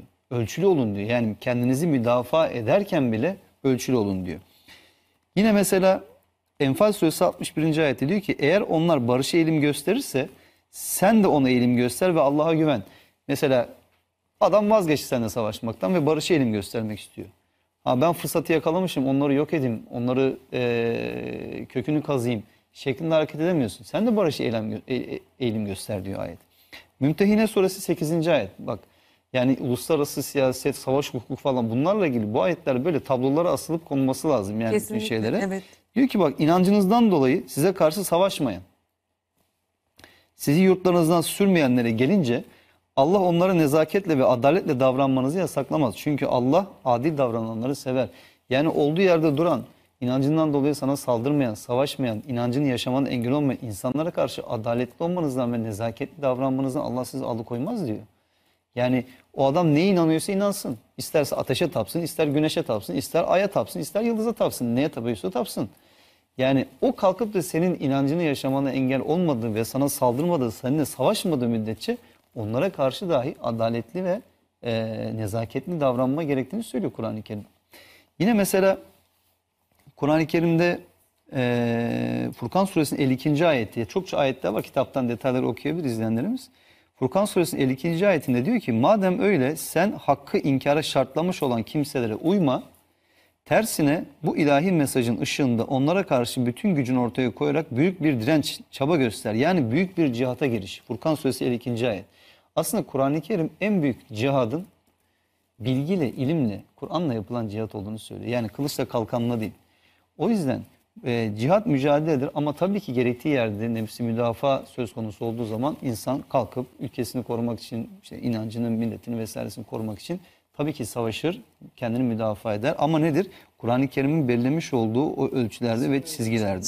Şimdi çok kısa müsaade edersen bu konu ilişkili olduğu için ve Zafer Hocam da bu e, Orta Doğu'nun tarihsel sürecinden, savaşlardan, işte Yahudilikte, Hristiyanlıkta ve İslam'daki fetihlerden falan bahsettiği için şöyle yanlış bir algıyı da burada düzeltmeye çalışalım. E, tarih boyunca dinlerin savaş ve kargaşa nedeni olduğu iddia ediliyor. Evet. Yani mesela birçok ateist işte forumlara, sitelere veya çalışmalara baktığın zaman genelde hep deniyor ki yani niye işte biz işte Allah'a inanmıyoruz veya niye işte deistlere baktığımızda niye din inanmıyoruz? Çünkü dinler hep savaş sebebidir. Şimdi tarihte gerçekten insanlar dini araçsallaştırarak, dini alet ederek, dini kullanarak bir takım savaşlar çıkarmışlardır. Hatta mesela bunların en meşhurları olarak bilinen Haçlı seferleri bile, Haç savaşları bile aslında e, din temelli olduğu iddia edilse de her ne kadar bunun arka planını doğru okuduğunuz zaman aslında çoğu siyasi, ve Siyasi. ekonomik sebepli olduğunu görebilirsiniz. Az önce işte Zafer Hocam ifade etti. Yani Orta Doğu'da veya işte Müslümanların yaşadığı bölgelerde refahın yüksek olması, zenginliğin olması, işte oraların verimli olması falan gibi birçok etken var. O dönemde de Avrupa'nın işte açlıkla mücadele ediyor olması, ekonomik krizler içerisinde olması, işte e, çarpık bir sistem içerisinde olması vesaire birçok şey sayılabilir bununla ilgili. Şimdi insanların dini alet ederek savaş çıkarmaları e, o dinin o insanları savaşa teşvik ettiğini göstermez. Evet. Ama bak e, internetteki bu video platform sitelerinde e, birkaç farklı deney var. Bununla ilgili örnekler var. İzleyebilir izleyenlerimiz oradan. Hollanda'da yapılan bir tane vardı. New York'ta da bir tane yapılmıştı. E, İncil'in dışına Kur'an-ı Kerim kabı konuyor ve insanlara oradan bir takım pasajlar okunuyor. İnançları soruluyor. İşte Hristiyanız diyorlar. Soruluyor. Ve neler düşünüyorsunuz diyorlar. İstisnasız hepsi birden diyor ki bakın İncil'den okunan ayetleri Kur'an'dan okunuyor zannediyorlar ve diyorlar ki evet zaten Müslümanlar şiddete eğilim. Zaten İslam inancı e, savaşı e, teşvik eden bir inanç. Sonra çıkartıyorlar kabını bakıyorlar işte İncil şok oluyor herkes. Şimdi insanlar onlar da kendi kitaplarını bilmiyorlar. Kendi kitaplarının ne dediğini ne dediğini de bilmiyorlar. Mesela bir araştırmaya göre e, Tevrat, İncil ve Kur'an-ı Kerim ile ilgili karşılaştırma yapıldığı zaman kendi mevcut hacimlerine orantılı olarak bakıldığında içlerinde şiddet içerikli ifadelerin yer aldığı, en az yer aldığı kaynağın Kur'an-ı Kerim olduğunu görüyoruz. O da nasıl bir şiddet? Eğer ki işte sana karşı savaşıyorsa, işte, e, şey yapıyorsa, haksız yere bir cana kıyıyorsa, yani bir kısas gibi bir durum söz konusu falan bu ayette. Son olarak şunu düşünmek lazım. Mesela biz insanlık tarihine baktığımız zaman tarih boyunca birçok savaşlar var. Ve aslında insanlık tarihi açısından baktığımızda orantısı olarak bu savaşların birazdan bununla ilgili bir e, çalışmadan veri de vereceğim. Charles Phillips ve e, Alan Alexrod tarafından hazırlanan e, Savaşlar Ansiklopedisi'nin bir çalışma var. Savaşlar Ansiklopedisi. Burada tarih boyunca 1763 tane savaşı listeliyorlar. Yani insanlık tarihini iz bırakmış 1760 savaş. Araştırmacıların sonuç e, neticesine göre 1763 savaştan sadece 123 tanesi dini sebeplerle ilişkilendirilmiş. Bak 123 tanesi 1763 savaştan ve dini sebeplere dayalı olarak sınıflandırılabilecek 123 savaşın listelenen 1760 savaşın %7'sinden azına söz konusu savaşlarda öldürülen insan sayısının ise savaşlarda öldürülen insan sayısının %2'sinin azına karşılık geldiği görülmekte. Yani dini sebeple olduğu iddia edilen savaşlar dahi toplam işte yapılan savaşların ve öldürülen insan sayısının %7'sine savaşlar denk geliyor. Öldürülen insan sayısı %2'sine denk geliyor. Örneğin Haç Savaşları'nda 1 ila 3 milyon civarı insanın trajik bir şekilde can verdiği, yaklaşık 3000 kişinin Engizisyon mahkemelerinin ölüm cezasına çarptırıldığı yerde sadece 1. Dünya Savaşı'nda yaklaşık 35 milyon asker ve sivilin anlamsız bir şekilde öldüğünü biliyoruz ve bu savaşlar 1. ve 2. Dünya Savaşları asla ve asla dini sebepli savaşlar değil, siyasi sebepli savaşlar. Yani üstelik ne zaman oluyor bu savaşlar? İronik bir şekilde. Hani 18. yüzyıl aydınlanma dönemi olarak e, kabul edilir felsefe ve düşünce tarihinde. İnsanların dini referanslardan artık kendilerini kopardıklarını iddia ettikleri, aydınlandıklarını ifade ettikleri dönemden sonra oluyor. 20. yüzyılda oluyor bu savaşlar. Ya. Yani ironik bir şekilde. Ve tarih boyunca biz baktığımız zaman mesela Makedonyalı İskender'in ordusu Hindistan'a kadar gitmesi, Roma İmparatorluğu'nun geniş coğrafyada hakimiyet kurması, Cengiz Han ve oğullarının Avrupa'ya kadar dayanması e, ve diğer birçok savaş aslında hiçbir şekilde dini sebepli savaşlar değil. Değil. Hatta son olarak şunu söyleyeyim. Ee, sadece 20. yüzyılda 20. yüzyılda mesela komünist, materyalist e, Sovyet Rusya ve Çin yönetimi altında e, 100 milyondan fazla insan öldürüldü, soykırıma uğradı. Bakın bu insanlar herhangi bir inan, dini inanca sahip değiller. Hatta sosyalist, işte komünist, Marksist. Leninist falan. Çok Tam ilginç bir istatistik karşıtı değil mi yani? şey açısından baktığımız zaman.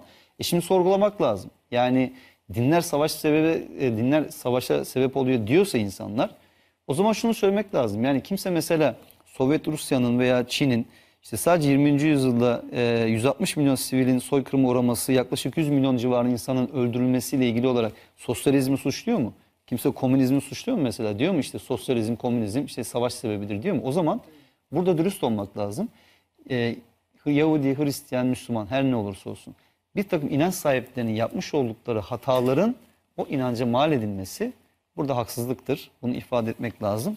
Yani bununla ilgili çok fazla veri var ama vaktimiz fazla olmadığı için Evet. tamamlamış olalım. Vaktimizin de sonuna geldik. Aslında bu konunun üzerine bir de Haçlı seferlerini konuşmayı çok isterdik din kisvesi altında. Bence onu özel bir program yapalım. Kesinlikle, Ee, buradan evet. söz alalım Zafer hocamızdan. Sırf haç seferleriyle ilgili onun arka planı, tarihsel arka planı, nedenleri Evet. bununla ilgili çünkü bir program. 200 yıllık bir mücadele. Vaktimizin de sonuna geldik. Yarım da kalsın istemiyorum. Çok teşekkür ediyorum Zafer Ben Hocam. teşekkür Çok ediyorum. değerli bilgiler Davet paylaştınız ettiğiniz için yine. hem size hem e, Emre hocama çok çok teşekkür ediyorum. Biz teşekkür ediyoruz hocam geldiniz. Ayağınıza sağlık. Emre hocam size de çok teşekkür ediyorum güzel katkılarınızdan dolayı. Bugün tarihsel olayları Kur'an'ın perspektifinden de değerlendirmiş olduk. Çok da güzel oldu. İnşallah bir sonraki programda tekrar bir araya geliriz Zafer hocam. Tabii ki. Peki. Bu gece de biz ayrılan sürenin sonuna geldik. Haftaya Cuma gecesi TV8 ekranlarında Emre Dorman'la aklımdaki sorularda görüşmek üzere. Hoşçakalın.